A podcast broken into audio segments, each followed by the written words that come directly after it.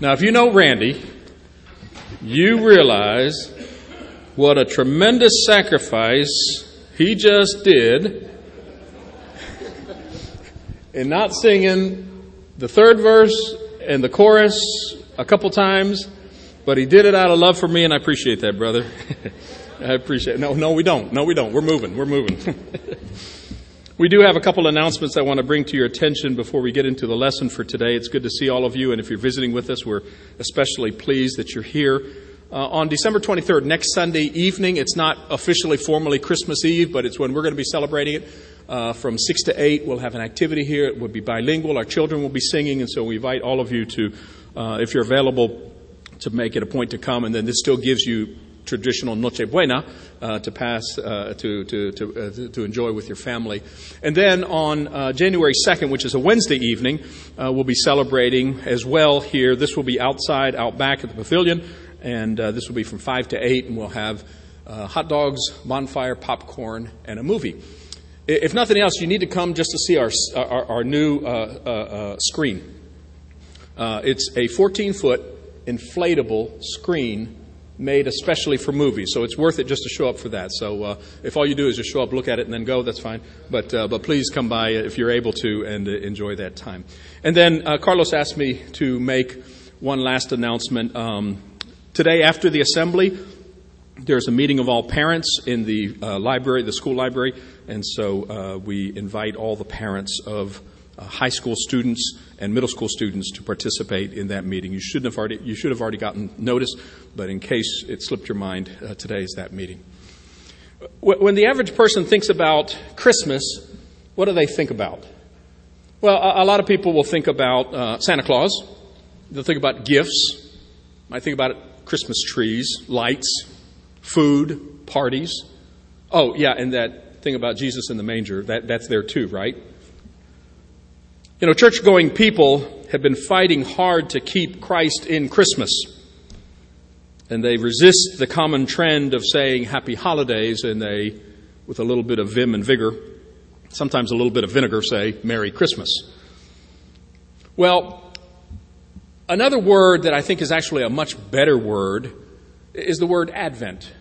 It's not quite as used and it hasn't gotten to a point where it's gotten commercialized to the point that it's been hijacked like Christmas has been by our capitalist society. Advent uh, comes from a Latin word which means the coming. And since the 300s, it's been used to refer to three different comings of Jesus. Uh, initially, it was ref- used to refer to the coming of Jesus as a baby in the manger, Bethlehem. That's the most traditional time of Advent, is that period leading up to his arrival, to his coming. The second way it's used is as Christians wait for the return of Jesus. And it ends up being the translation of the Greek word parousia, which refers to the return or the second coming of Jesus. I'm going to hold off on the third meeting right for now. I'll show that a little bit later. But Advent begins, this process of waiting for Jesus' arrival begins in the dark. Fleming Rutledge has written quite a bit about this idea. And when you think about it, Christmas takes place in the dark, doesn't it? I mean, we put our kids to bed, we nestle them in with visions of sugar plums or however the uh, night before Christmas goes. We tell them they have to stay asleep until at least past three in the morning. And the older we get, it seems the earlier they wake up, and but you can tell when they're awake because of the squeals and the shouting and then the coming up and the shaking. Look what Santa Claus brought me. But it happens at night. It happens in the dark where no one can see Santa Claus's sleigh, his magical reindeer.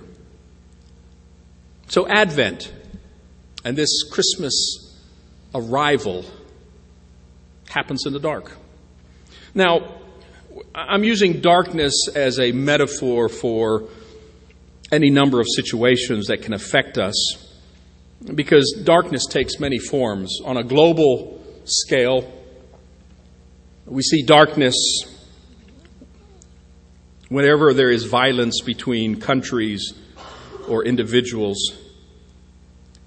When we hear of famine and shortages of food and drinking and drinkable water, we see and sense the darkness closing in. Whenever we read or experience some sense of injustice in our world, the darkness closes in. And then it happens on a personal level, I think. Sickness, death, conflict, divorce, loneliness, all manifestations of, of darkness. And then to even dig a little bit further and get a little bit more personal, I know some of you are struggling with an illness or a condition that won't get better and won't go away. And there's some of us who are caring for someone who is chronically or terminally ill. And at times, the weight of being a caregiver is just more than we seem to be able to bear. I know some of you have lost jobs and lost revenues, lost houses. Others are hoping against hope that their immigration status can get resolved and they'll be able to stay with their children in this country. And then others are experiencing high levels of conflict between, eh, within their families, either in their marriages or with their exes, their children, parents, and other family members. And still others are struggling with some sort of addiction or some sort of behavior that seems to have them in a stranglehold, in a death grip. Well, we're, we're all walking and living with darkness all around us. But you know, it's not only the darkness out there that concerns me, it's the darkness in here. And so we try to mask the odor of darkness with air fresheners and candles we try, now to, try to drown out the sound of darkness with cheerful music, and we try and disguise the darkness within us by putting on a happy face. But the darkness is still there. Now, right about now is where you might be thinking, dude, what a downer. Quit bumming us out. I mean, it's Christmas time, right? For real. well, I think part of our tension is that we don't really see much benefit to this darkness. What good can it serve? Just get it over fast. We don't like waiting, and especially waiting in darkness. In 2014, Hector Tobar wrote a book entitled Deep Dark Down. And Hector was one of the miners that was trapped, the Chilean miners that was trapped 2,000 feet below the surface for 69 days, two months. Darkness. They had to live in the dark, almost no food, they were cut off from the rest of the world. They had no guarantee that they would ever see light again. So many of the miners, face to face with imminent death, took stock of their lives and realized that they had a lot of regrets. They had really messed up. These are miners, and if you know anything about miners, seeing without being judgmental, it's a rough lot. So somebody asked Jose Henriquez, who was a Christian, if he would pray for everyone. So he got down on his knees there in the dark, and some of the other miners joined him, and he began to talk to God. We, we aren't the best men, Lord, but have pity on us. And then he got very personal and specific. He says, uh, Victor Segovia knows that he drinks too much.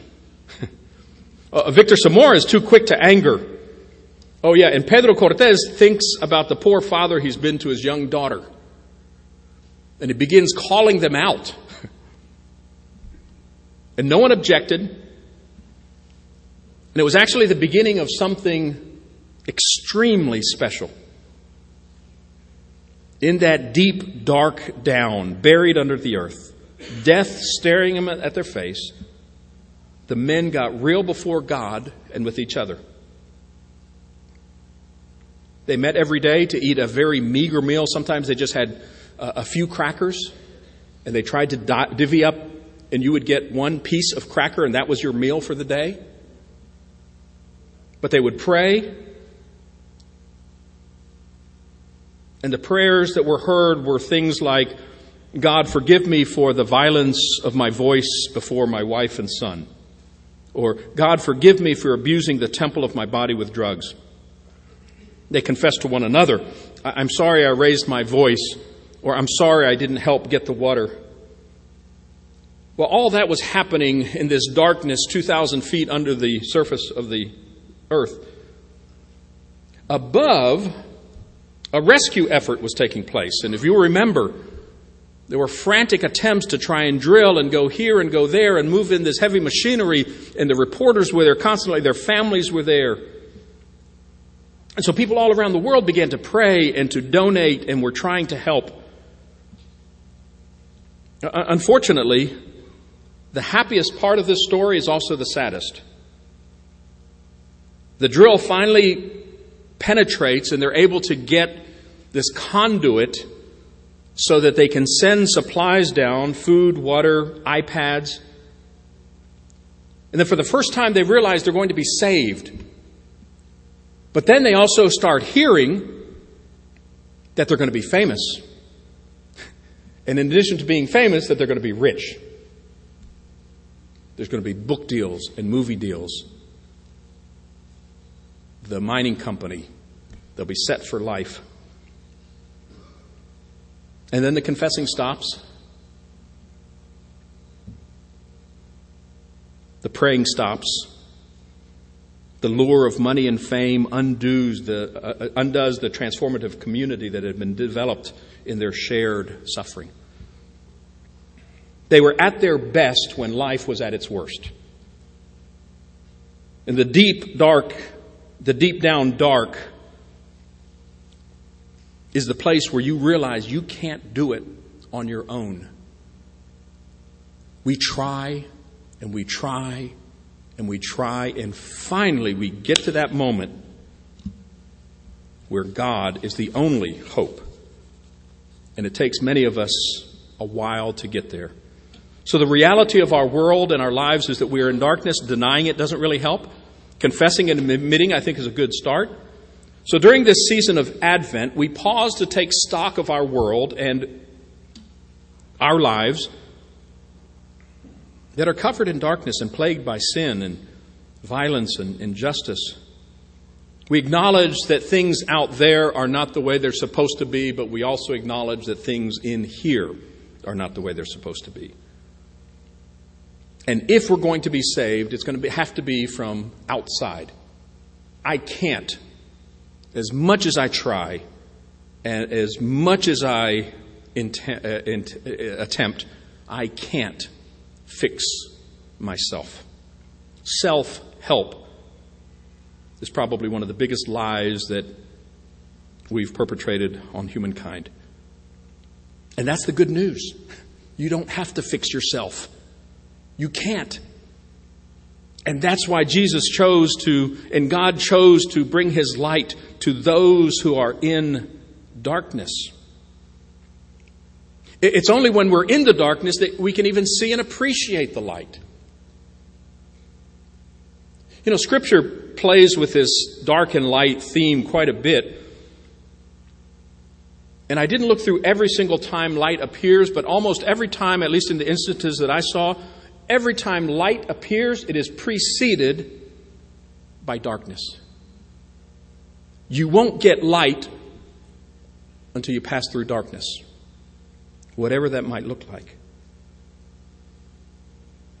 And so at Advent, we're waiting.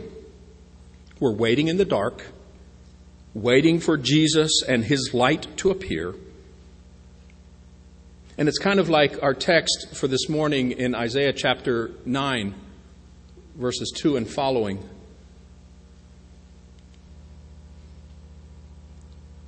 Isaiah writes, The people who walk in darkness will see a great light. For those who live in a land of deep darkness, a light will shine. Isaiah was writing to the northern kingdom that was about to get destroyed by the armies of Assyria. They were frantic, they were desperate, they were crying out to God. And God gives them this message of hope in Isaiah chapter 9. And he says that once they see this light, and if they will turn to the light and follow this light, then their joy will be like having a bumper crop that you can never imagine. Or it would be the joy of the conquering army coming in and sharing all of its goods. It would be the joy of melting down your armaments into useful farm instruments. And the joy of burning your military uniform to never have to wear those stripes and those boots because there will be peace. You will enlarge the nation of Israel and its people will rejoice. They will rejoice before you as people rejoice at the harvest and like warriors dividing the plunder. For you will break the yoke of their slavery and lift the heavy burden from their shoulders. You will break the oppressor's rod just as you did when you destroyed the army of Midian. The boots of the warrior and the uniforms bloodstained by war will all be burned. They will be fuel for the fire. And so the question that the Israelites had was how is God going to make this happen? How is He going to bring about this joy and this peace and this freedom from oppression? And He says it's all going to happen through a child. For a child is born unto us, a son is given to us. The government will rest on his shoulders, and he will be called Wonderful Counselor, Mighty God, Everlasting Father, Prince of Peace. The answer to everything that's ever terrorized and traumatized us, the answer to anything that's ever caused darkness in our lives is Jesus. Because he brings light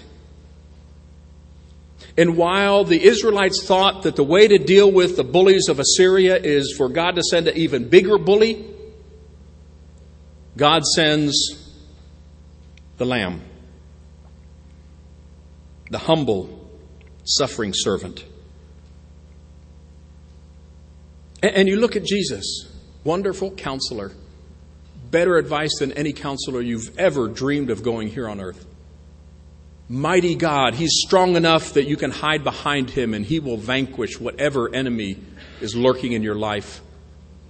Everlasting Father, his love as a father for us does not end. Prince of Peace.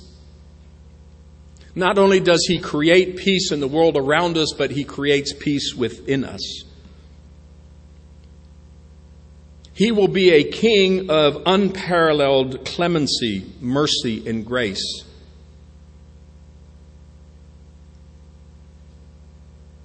And while this darkness seemed impenetrable, the promise of God is that His light will shine through and push the darkness away, like the ocean was pushed away so Moses and his people could walk through. When God made the world, it began with darkness until he said, Let there be light. Joseph was almost overcome with darkness when he realized that his bride to be was pregnant by, and the kid wasn't his. And he thought about divorcing Maria. The, shepherds were in darkness sleeping and taking care of their flock when the angels appeared in the heavens above them and they were treated to this celestial chorus. The magi, the magi, the wise men were guided by a star, which meant, if you think about it, that they traveled at night. They weren't following the sun, they were following a star, which you could only see at night. In every one of these examples, before they got to Jesus and before Jesus was born, they were surrounded by darkness. And we believe, we believe beyond a shadow of a doubt that the darkness will eventually give way to light. The same way that we don't doubt that tomorrow morning the sun will rise and we don't doubt that the sun will shine and might be covered up by clouds, that we don't have a questionable a question of doubt, even in the smallest degree.